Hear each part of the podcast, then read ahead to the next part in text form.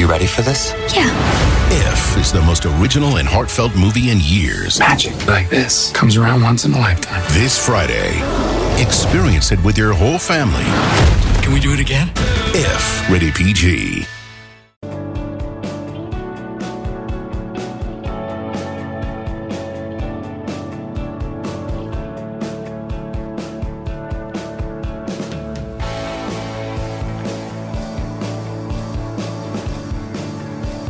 Welcome in. Late Kick is live. It is Sunday night. It is November 8th, the year of our Lord 2020.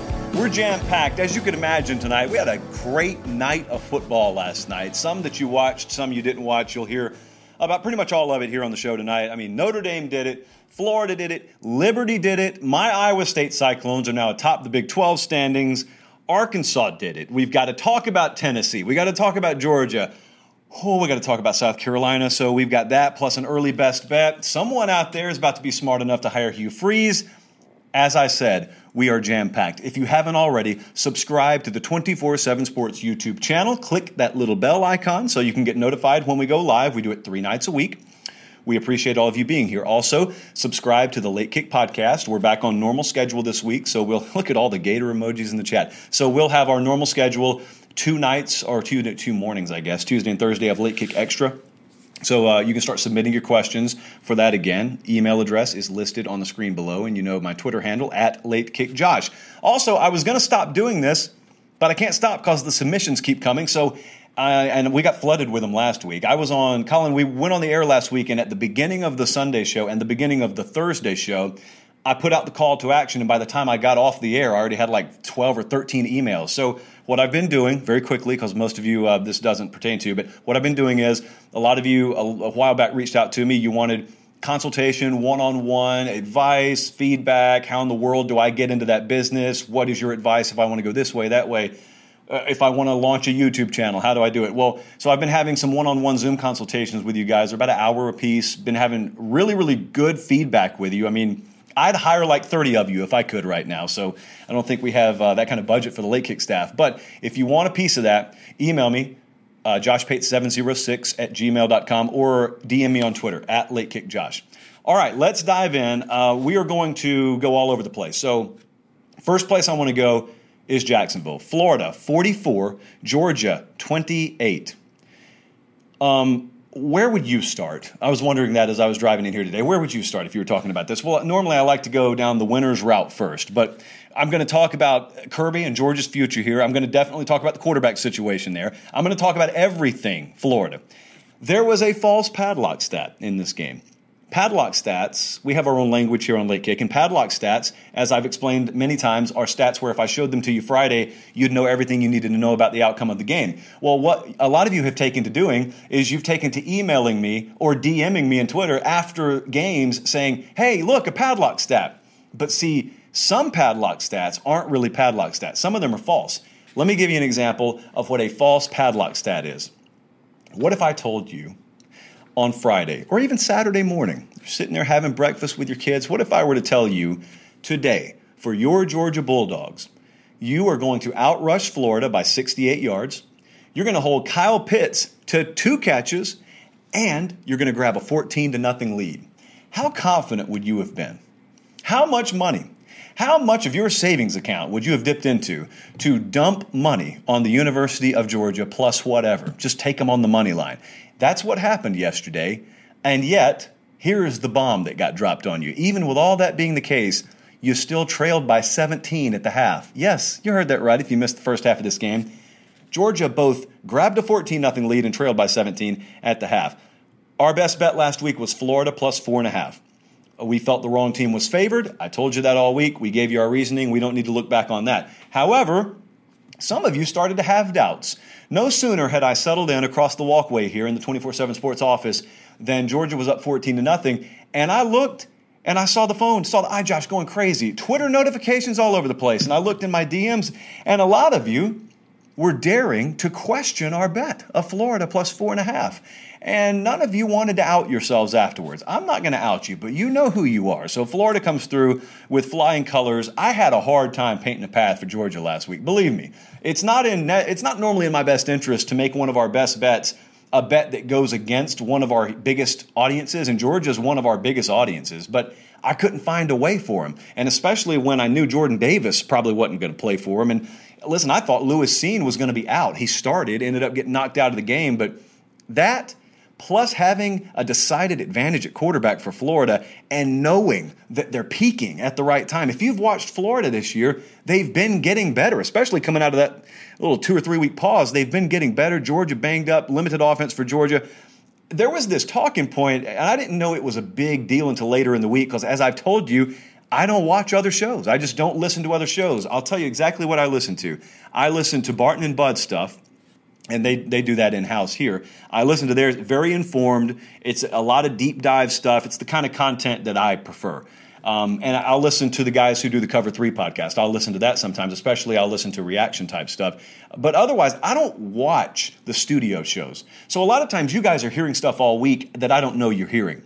So I was doing radio in Atlanta Saturday morning with Hutson Mason, and he throws a stat at me, and I heard Rusty say it earlier in the week too about the rushing numbers and how decided an advantage is in this particular series for the team that has more rushing yards.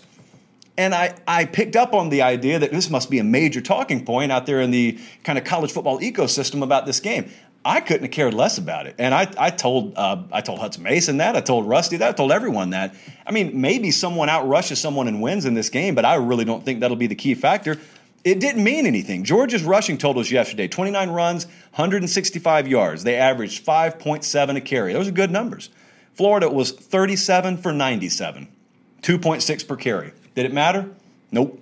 Didn't matter. It didn't matter for them about as much as it didn't matter for LSU at times last year when, you know, Clyde Edwards-Helaire and those guys, I mean, they'd, they'd do enough on the ground, but that's not how they were winning games. That's the only way Georgia was going to win yesterday. That wasn't the way Florida was going to win. So Trask was everything. The run game wasn't everything. Kyle Trask was everything. 30 of 43, 474 through the air. A vast majority of those passing yards came in the first half. Four touchdowns, one interception. How about this number?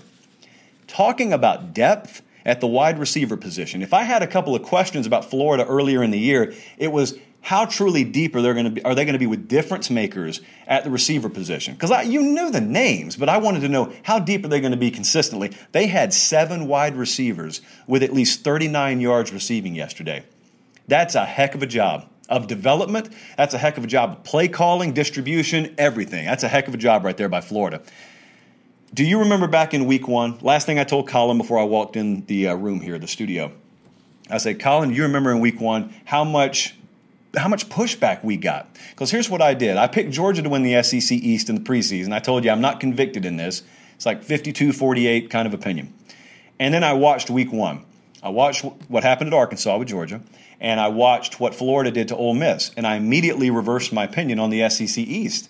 And a lot of you said, You can't flip flop. I said, Of course I can. It's my pick. I can do whatever I want to with it. And then some other folks came forward and said, You're an idiot. Florida plays no defense. Georgia will expose them. I just didn't feel that way. I know Florida's defense left a lot to be desired in week one. I watched the same game, game you guys did, but I thought that there were a lot of parallels to be drawn between that Florida team and LSU last year. This is a very tired comparison. I know you're tired of hearing it, and I, as sure as I say, I'm not comparing them to LSU shot for shot last year. You'll still take that away, so that's fine. I can only tell you what I'm telling you, and what I'm telling you is they've improved defensively. Getting Kyree Campbell back was big, but it's an improved product. That's what great teams do. They improve week over week. You get this idea frozen in your head from the first images you see of a team. I mean, how's that working out for you with Michigan? You know, like you can't do that. You got to understand the good teams, the ones that are going to end up being good to great, they're going to progress week over week. They're going to be incremental to significant improvement week over week. Well, now, Florida's not going to be a top five defensive unit in America at any point this year. They don't have to be because their offense fits that description. But yesterday, I mean, Georgia, they got some yards, they got some points, but Florida's defense is plenty good enough at this point for them to be competitive against pretty much everyone. It's not a finished product. There's a lot of points Georgia left on the field yesterday. But what I felt was when those two teams eventually match up, I'm a lot more likely this year to see the result we saw yesterday than to see a 16 to 14 rock fight. I just didn't think that was the kind of game we were going to get this year, and we didn't. So You know, it's a testament to Florida. Like, you, we get all that, okay? The congratulations, the pats on the back. But Florida's offense bought that defense time this year, and they've come far enough. And it's it's such a huge outcome for Dan Mullen and Florida, aside from the obvious. You understand what it does this year. It pretty much puts them in Atlanta to face probably Alabama for the SEC championship game. But here's what's happened. We were asking the question in, in kind of a rhetorical manner Thursday could there be a balance of power shift in the East? That's still to be determined, by the way, based on what this team does with this win. But there's already been a little shift. I'll give you the little shift. As this game was wrapping up yesterday, I had some Bama folks texting me saying, I'd, I'd much rather face Georgia again than face Florida. When's the last time someone said that? When's the last time anyone in the SEC West was looking ahead to a hypothetical matchup in Atlanta and saying, Ooh, Florida scares me a lot more than Georgia does? Don't overlook that. That's a big deal. Okay, you want to know about a program growing, you want to know about progression, whatever the dynamics are, whatever you think is isolated to this year. The point is, Florida's got folks more scared in the West now than Georgia does. I don't think that means nothing. It may not mean everything, but that, that's not something to just toss to the side because that's something that you look back on five years from now and you may say, you know, I knew this stuff was shifting when those folks in Tuscaloosa got a little more worried about the team in Gainesville than the team in Athens because that has not been the case as recently as a month ago for a lot of them. That wasn't the case. Now I want to talk about Kirby, though, and I want to talk about Georgia. I listened to his post game presser yesterday, and I got to be honest, there are some terrible questions thrown his way. Uh, credit him. He didn't win a game yesterday, but he won his press conference because, my goodness, at any point I thought he was going to backhand the laptop or whatever virtual setting he had camera in front of him. There were some bad questions thrown his way. But I'll tell you one of the best ones that was thrown his way was from Jake Rowe, uh, it's very clear who understands the game and who doesn't. So Jake's football guy. He understands the game. I think he's coached it as well. So he throws a question at Kirby Smart, and Kirby can go any direction he wants to with it. And this is after the game, so we've all seen the game play out. And Jake essentially asked him, What kind of offense do you want to have? Because there's this notion out there, and you can correct it if I'm wrong. There's this notion that you just want to possess the ball, ball control, bleed the clock, run it, the two to one run to pass ratio. Like, how do you want to play? And Kirby said, I want to win. That's how I want to play. I want to play in whatever gives us the best chance to win. That's the style. So now I want to go to the accusations being thrown Kirby Smart's way. Uh, you know that I'm kind of a, a pendulum setter here on the show where I'm never as critical, most of the time, I'm never as critical as the most critical, but I'm never as praiseworthy as the most praiseworthy. So now the pendulum has swung on Kirby, where I'm going to have to pull you guys back to the center a little bit there's a big gap between can't and hasn't. There's a lot of can't being thrown around about Kirby right now. Can't develop quarterback, can't have a functional offense, can't develop on that side of the ball, period. Maybe it's been lackluster thus far. Maybe the quarterback situation has been mismanaged, or maybe it hasn't. Because the bottom line is, until the end of time, you nor I were not involved in that program when it came down to Justin Fields and, and, Jake Fromm, and no one's changing their mind on that. But I'm just saying there could have been 47 different factors that none of us were privy to that went a long way in making the decision they made. So my point is, whatever happened, I'll, I'll play devil's advocate for you. Let's say they did mismanage the quarterback situation. The point he's making now is that's in the past. It's not like after every loss, as a head coach, you sit around and you say, darn it, if we had just made a different decision three years ago, where would we be? Irrelevant. That's the answer. It doesn't matter because you can't go back and change it. So, what he's saying, and his answer yesterday, I encourage you to go back and watch it. His answer to Jake Rowe was, I want to play in a way that we win the game. That's the style. And he said we could run the plays Alabama runs right now. We could run the plays Florida runs. It's not like the plays are hard to figure out. We don't have the horses to run the plays. And until we have them, it's not like we can just snap our fingers and say, I think we'll run the Alabama offense this week. This is where the Xbox crowd and the football crowd don't really jive. The Xbox crowd sometimes thinks it's as simple as looking, not liking what you see, and you hit the reset button. That's what you can do in Xbox world. You can't do that in the real world. In the real world, you got to lick your wounds, you got to go home, you got to get bandaged up, and you got to go play Missouri, who's off a bye, and you're only favored by 13 points against this week. And then you got to finish your season. And then you got to go get the horses. And you got to bring them into the stable. And then you got to let them run. You can't let them run if you just got Dobermans. You got to have horses. Horses many things, Dobermans they are not, and vice versa. And so, in the meantime, what do you do? You, what, what, do you do? Do you, do you sit there and just make the same criticism every week? Because I can tell you right now, the same as I told you about Stetson Bennett early on. That, that you remember a lot of you remember, you've been silent now, but a lot of you who were all in our DMs when, when you said we were hating on Stetson Bennett, we weren't hating on anybody. That kid's not an SEC championship caliber quarterback. It was plain as day back then. It's, it's clear now. It's as clear now as it was back then. I don't know why people tried to convince themselves of otherwise, but the hope back then was you had, you had the JT Daniels ace in the hole. You had it in your back pocket, and at any point, Kirby's pulling it out. He's not close to going in. He's not close to being ready to play. And I wouldn't count on it happening. That's not inside information, mind you. It's not something I've heard in the last 24 hours. It's just context clues. It's, I, I don't know if you noticed, they had to go to their backup quarterback yesterday. It wasn't JT Daniels, it was D'Wan Mathis. Whatever you want to make of that, make of it. But I will say this when you watch Mathis go in, I think it's pretty obvious why Bennett had been the guy starting. So he's he being Kirby, has been starting the best option he has. He just doesn't have options. Do you know how helpless that probably feels? You can say it's his fault or not, but that, that's what they have to play with. So I will say this, though. As much as I may say, hey, give him time, give him time, and it's not like there's any hot seat talk with him. We got plenty of hot seat talk coming up, trust me. This goes back to the point I made in 2017 down in Columbus, GA. And I'm making it now, and I've made it every year since then. I kind of made it with LSU last year. This sounds like it's a no brainer, but I don't really think sometimes folks view it in the proper context. It is so beyond imperative that you win a championship when you have a chance to win a championship. There is never a guarantee you're going back.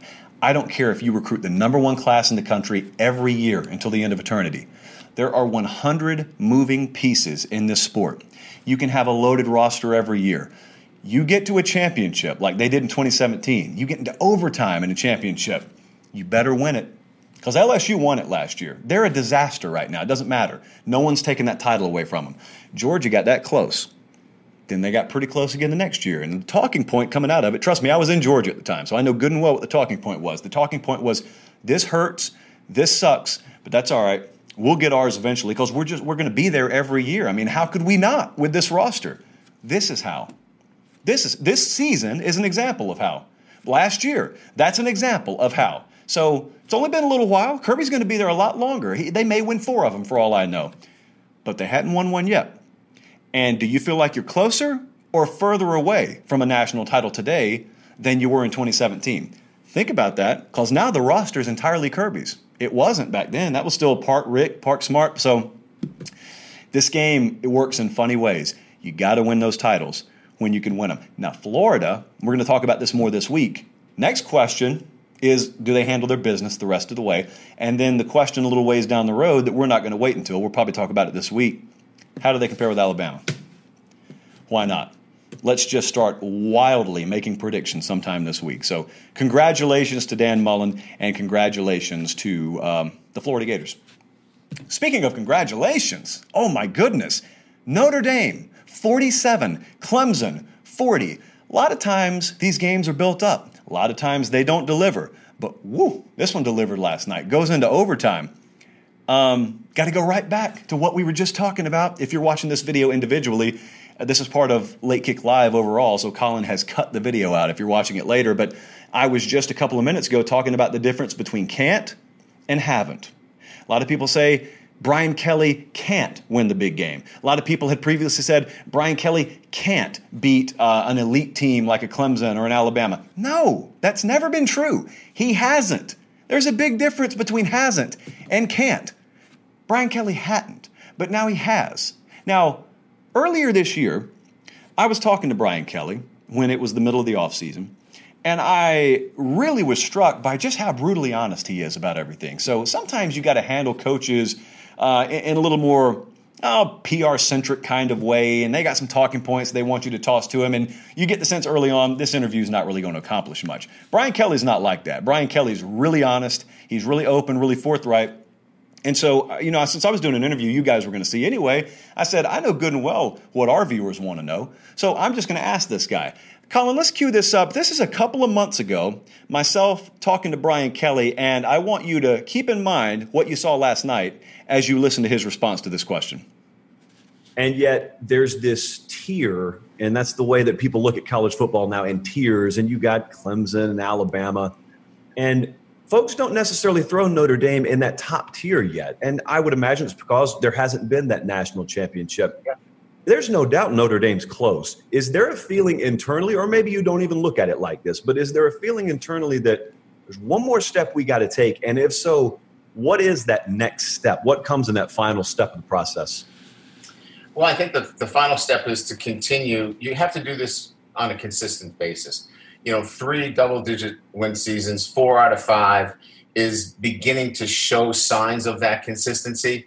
But I think that has to come first. Consistently, double digit wins puts you then in a position where you can recruit uh, at the highest level.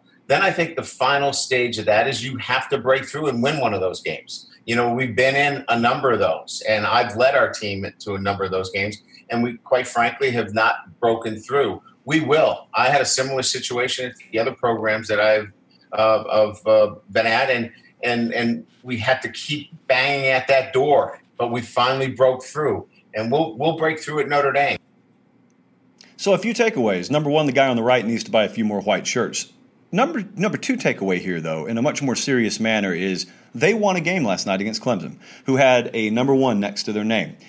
I don't care who was out. Did you see who was in? I'll get to that in a second. I, I know Trevor Lawrence was out. I know they had a couple of defensive guys out, but like I just asked you, did you see who was in? Because I've been told uh, about a thousand times today, if I've been told once, that once these two teams play again, and they probably will, Trevor Lawrence will just mop the floor with Clemson.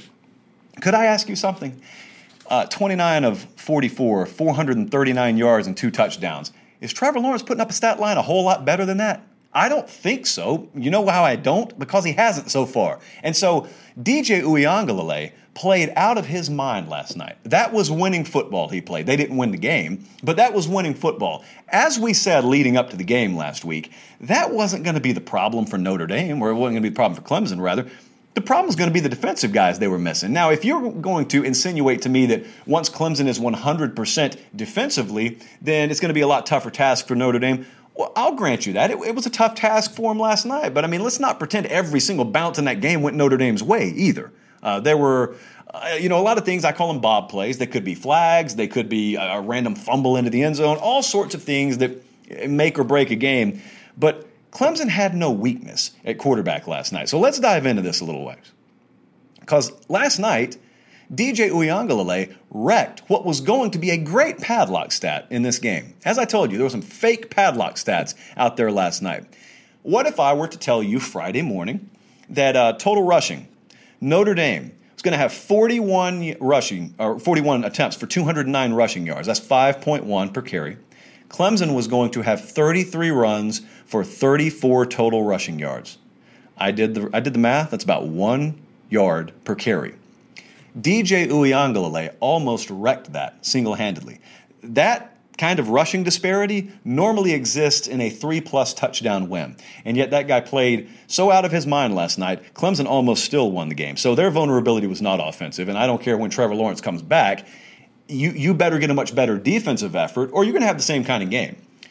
Notre Dame is overrated is probably something I'm told every day, uh, every time the hour hand passes 12. It's like, it's like on the hour, every hour, someone's got to tell me that. And I've always pushed back on it only because I don't know of anyone that's overrating them. Anyone whose opinion really matters, okay? I'm not talking about your Uncle Jethro. I'm talking about folks whose opinion really matters. I've not seen to this point this year, I had not seen anyone put Notre Dame above Ohio State or Alabama or Clemson until last night, mind you. I had not seen anyone doing that. And so, aside from that group, they're about as good as anyone else out there, or they have been so far this year. No one's overrated them. Not many people had overrated them. Uh, this game's going to resonate. I'm telling you, this game's going to resonate. Will there be a rematch? There probably will. Will they be an underdog in it? They absolutely will. Will it be a blowout? I think that's very unlikely, but consider what Notre Dame wants to sell, and then consider what America saw last night. Because we've talked about this many times with Notre Dame.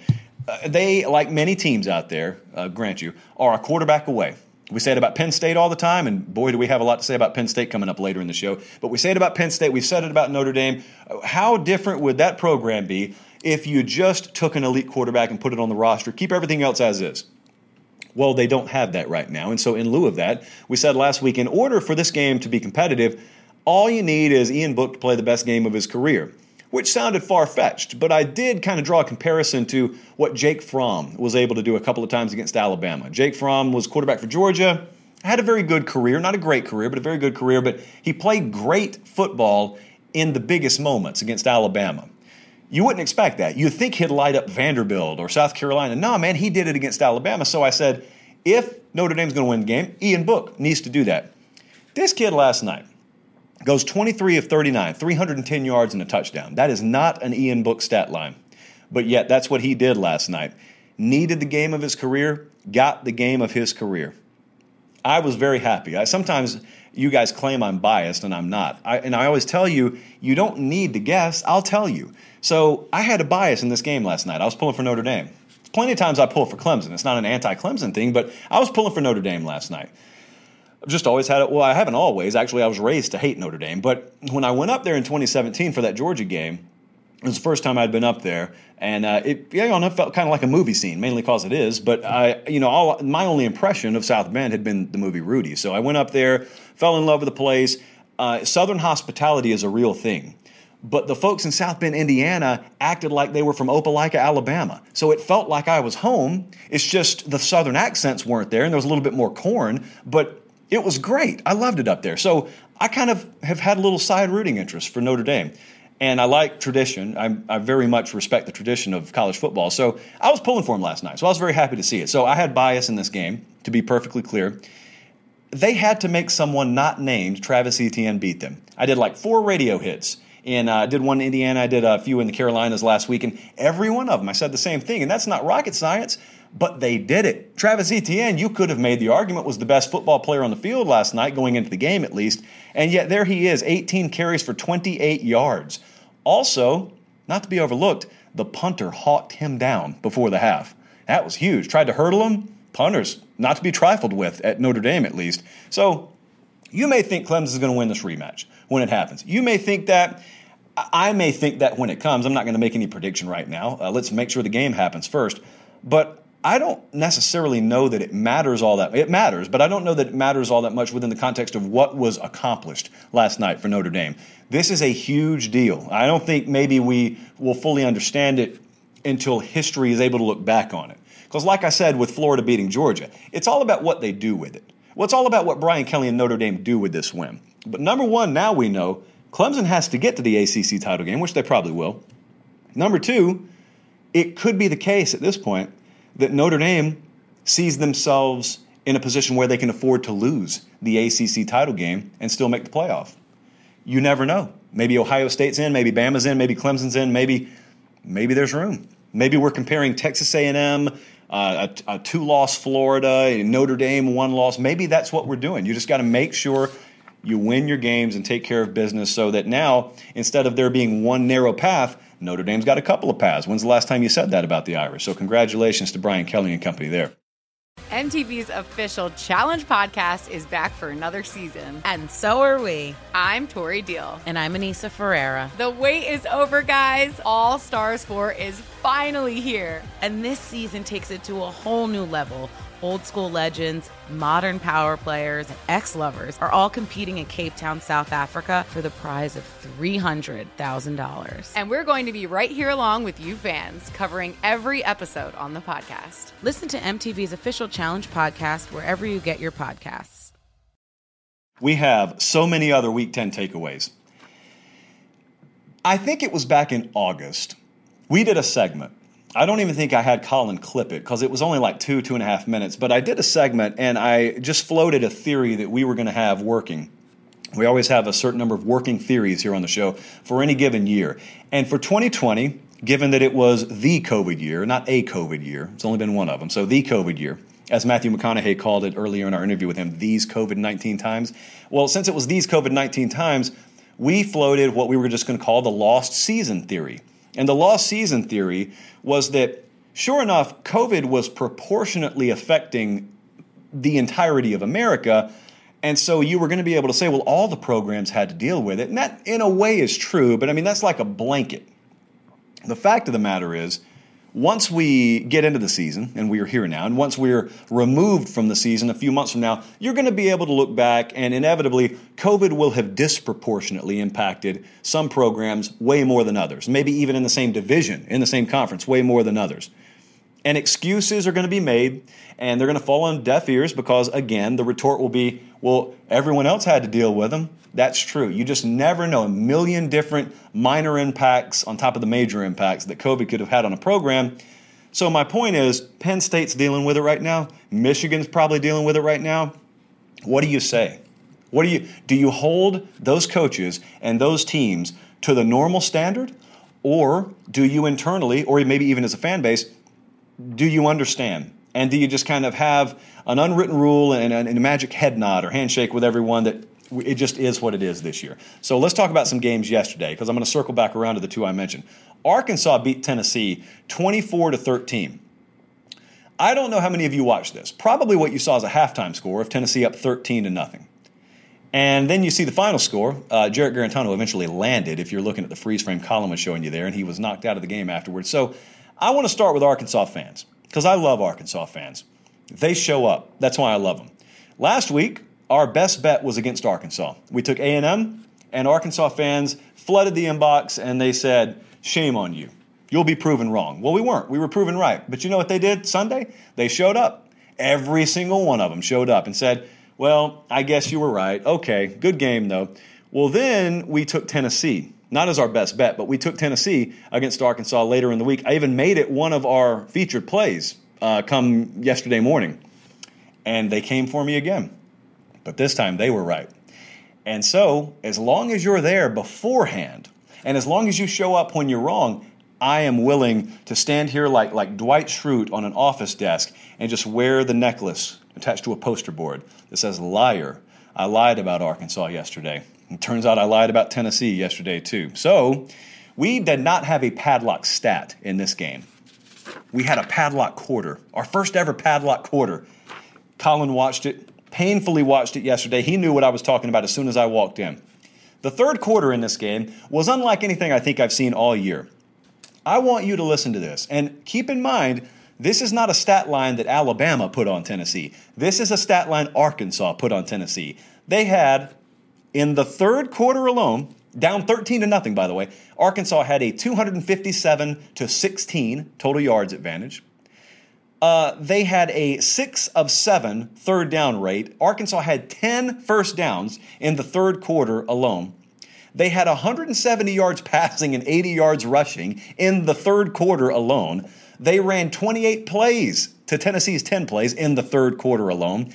Arkansas ran off a 9.2 yards per play clip in the third quarter. Tennessee was 1.6. And oh, by the way, the most important stat Arkansas outscores Tennessee 24 to nothing in the third quarter. And you may say, wait a second, that can't be right. They only scored 24 in the whole game. That's right, friends. All 24 Arkansas points.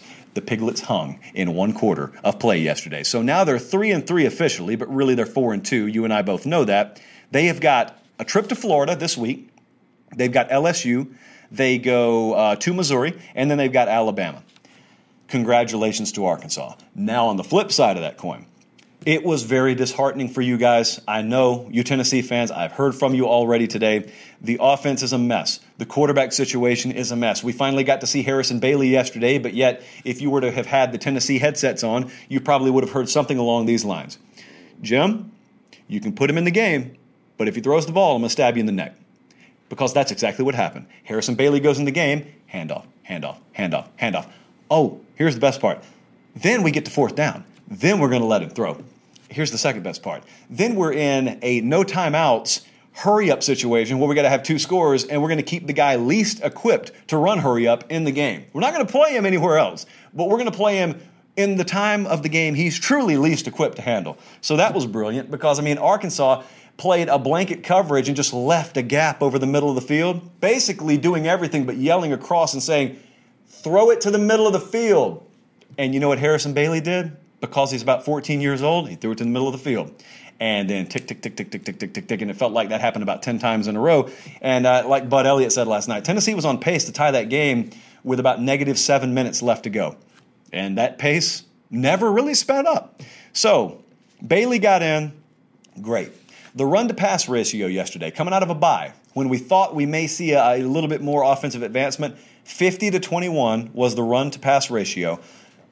By the time the third quarter wrapped up, though, it was a 38 to 10 run to pass ratio. So, what can we do with this game? Well, I think for the season, you got to look at it eventually, and you got to say it's a throwaway season for Tennessee. They fall right in line with kind of what you're seeing from Penn State, uh, what you're seeing from from Michigan. It's a throwaway season, but you better learn from it. Because I don't, uh, unlike some of you guys, I'm not even entertaining this Jeremy Pruitt hot seat talk. That's no, no. That's that's not even on the back burner for me. You want to talk hot seat? We are in a second, but not for Jeremy Pruitt. But I will say this: they better learn some lessons because there is nothing they're doing right now that has a redeemable quality to it offensively moving forward. Speaking of which, it is no longer Cocktober. The calendar has turned, and it is no win November in Columbia, South Carolina. The Gamecocks were also coming off a bye. So you figure to get a, a, very spirited, backs against the wall effort yesterday, 48 to 3. They got bent over by Texas A&M, 48 to 3.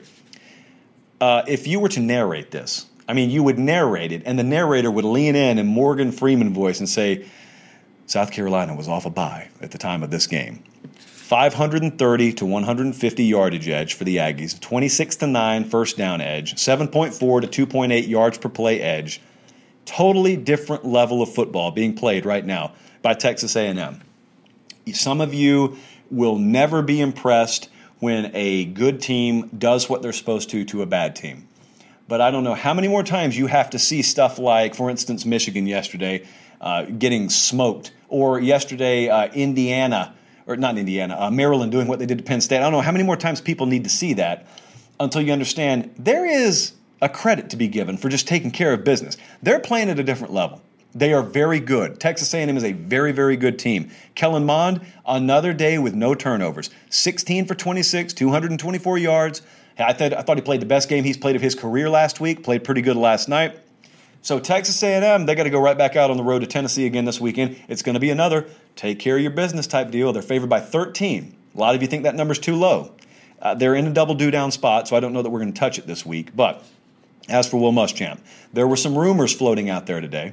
Someone, I don't know who it was, suggested he's getting fired today. I can pretty confidently tell you that's not happening. I tweeted that out earlier at Late Kick Josh if you're not already following me. But I don't argue with someone who would suggest it's inevitable at this point.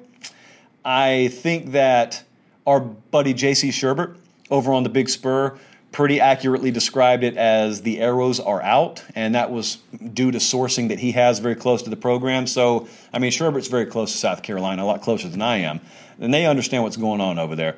I just don't know that you look at yesterday's result, and the last thing you had seen before that was the LSU game. So, I don't know how you look at these results and it even leaves a doubt anymore. If these were competitive, it's one thing, but I don't know where they're going. And like I told you with Muschamp, Muschamp long ago learned how to handle a loss. And when I say handle it, I mean sort of the PR tactic of make sure not to run so they don't chase you. So he gets in his post game yesterday and he does the same old we got out coached, out physical and great. Okay, but it's like the 19th time we've heard it in the past 2 years, so that's gotten a little old.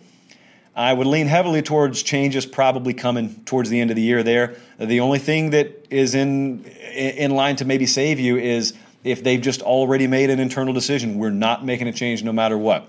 And I don't know that that decision's been made there. I think uh, maybe leaning towards the opposite. Penn State got smoked by Maryland yesterday. Maryland scored 35 points against Penn State.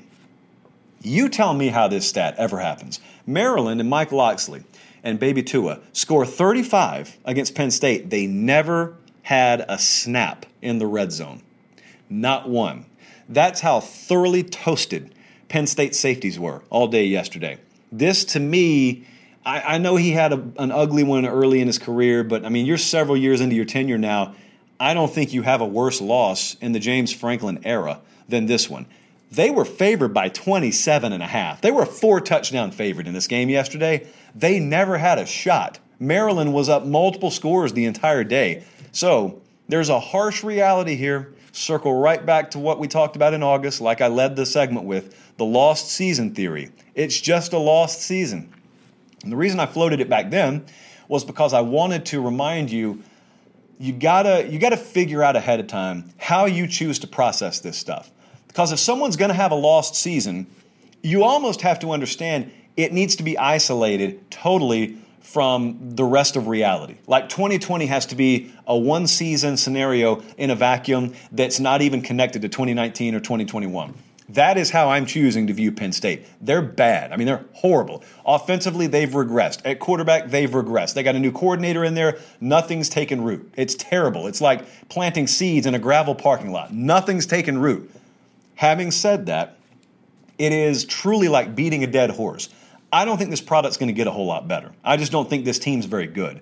And so, I mean, yesterday, Jahan Dotson, who is one of the few bright spots on this team, afterwards was meeting with reporters, and this is a quote from him. He said, We're not as one right now, we're not a unit.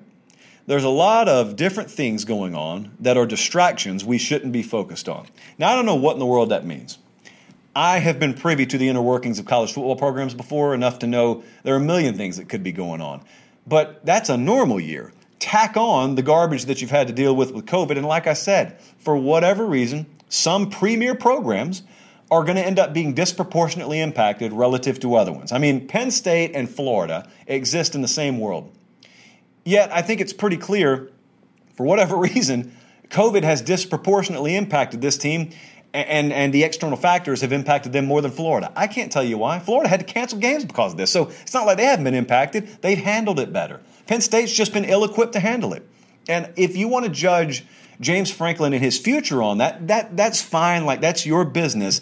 I just don't know that I'm going to take a once in a generation situation and his inability to handle it as a means to question whether he's the guy for my program long term when things are back to normal. So, I mean, they're 0 3 right here. The dynamics, the offense are, are, totally MIA. They looked very lifeless yesterday. You would expect a, a true backs against the wall, wounded animal mode, whatever you want to call it. You got none of that. But I'm not budging on James Franklin. Other coaches, I am. I'm about to talk about one in just a second, but I, I'm not going anywhere on him. So, like a lot of you were DMing me, I just that's not where I am on James Franklin. Maybe you make changes there. I just don't know the head coach is one of them.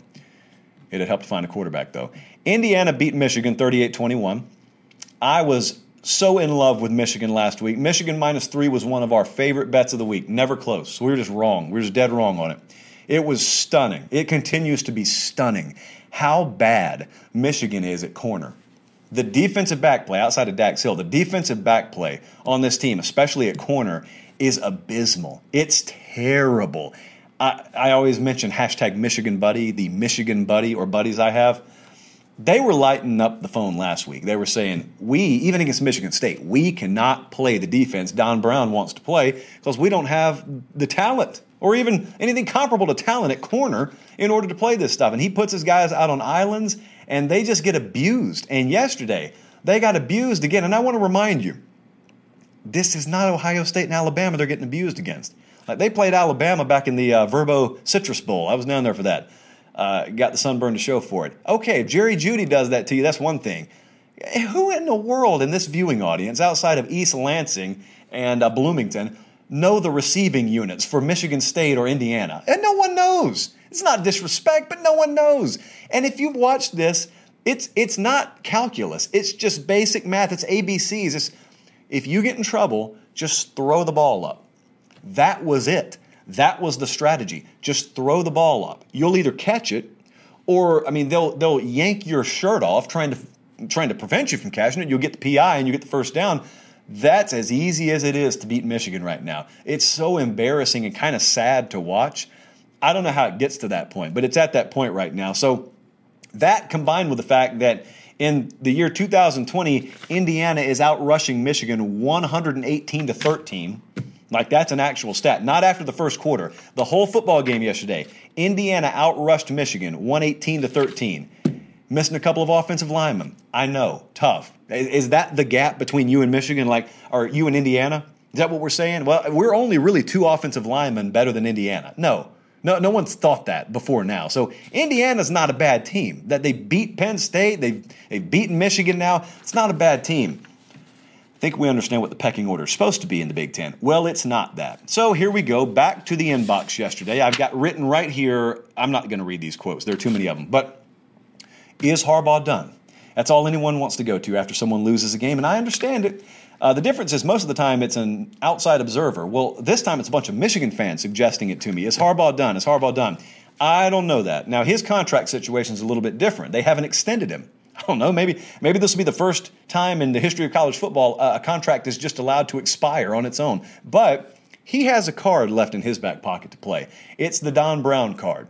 So he could fire Don Brown theoretically, and you could say, well, defense has been our problem. I don't know who, unless you're hiring three corners to replace him. I don't know how in the world the product's going to get a lot better. But remember the reset philosophy that I gave you on Michigan. And the reason I've been hesitant to buy into this whole this is Harbaugh's last year, whatever, is because he at least has made a cognizant effort to hit a reset button offensively. It's not a microwave, okay? You don't pop the thing in and two minutes later it comes out and you're hanging 55 a game. It's going to take a while, but Jim Harbaugh has at the very least committed to changes offensively. Do they have the right quarterback for it right now? Probably not. But do they have the wide receiver talent for it? Probably not.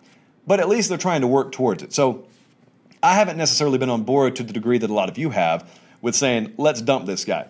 Having said that, would it shock me at the end of the year if he was gone by their choice or by mutual choice? No, it wouldn't shock me at all there's not a lot of energy you feel about that program, and that's it's noticeable. It's palpable. I'm not even around the program. Know some know some people who are, but I'm not around the program.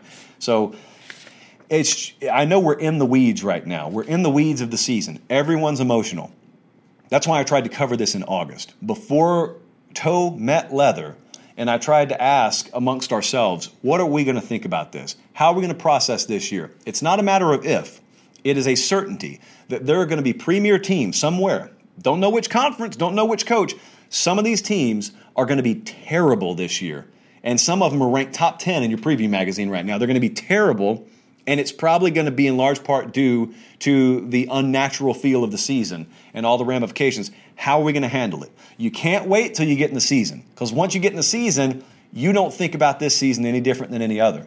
So you hold coaches to the same standard and you have the same expectation you do in a normal year. And if you do that, you got 47 coaches getting fired out there. So I'll tell you what it does. It, it translates right to my next topic to uh, wrap the show up here. But that was a lot of what I saw this weekend. And we've got a schedule this upcoming week that allows me to go a little bit into greater detail about some of this. So you'll want to catch the Tuesday and Thursday shows.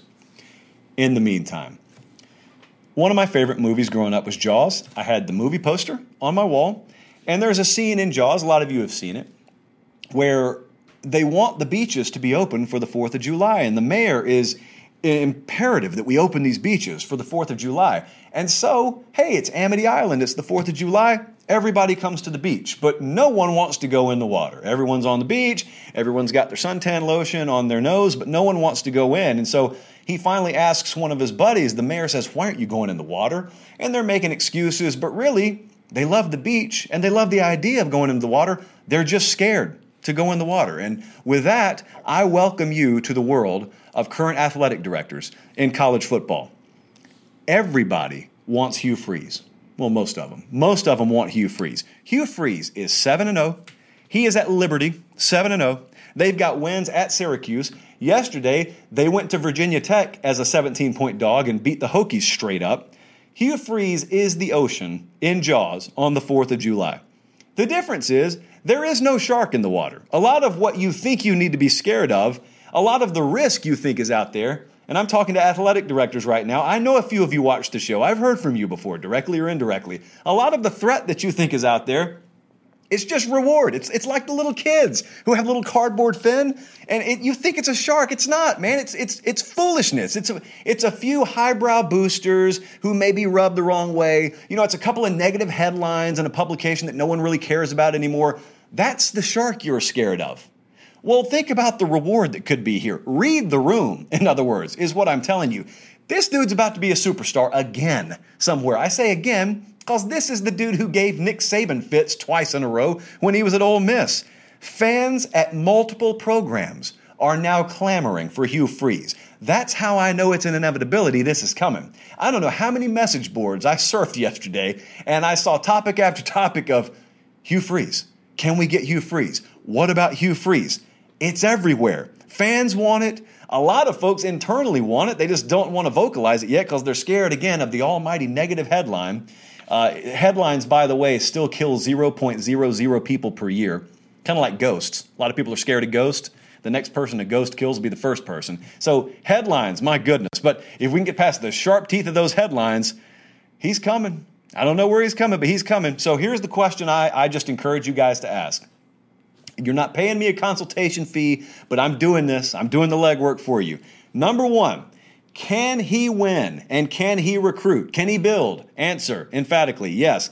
Uh, number two, can he win long term? I think the answer there is yes. Number three, does he have an established track record? Yes, he does. And number four, forget about the stigmas. Okay, Lane Kiffin just got a job at Ole Miss. Forget about stigmas. Are there any current NCAA violations or problems hanging over his head? If the answer there is yes, yes, yes, and no, grab your stamp and put your team's logo on Hugh Freeze's forehead. A few negative headlines are not a risk. Highbrow academics here and there who are turned off by what it does to the veneer of your program, they'll be silenced the first time you win a game.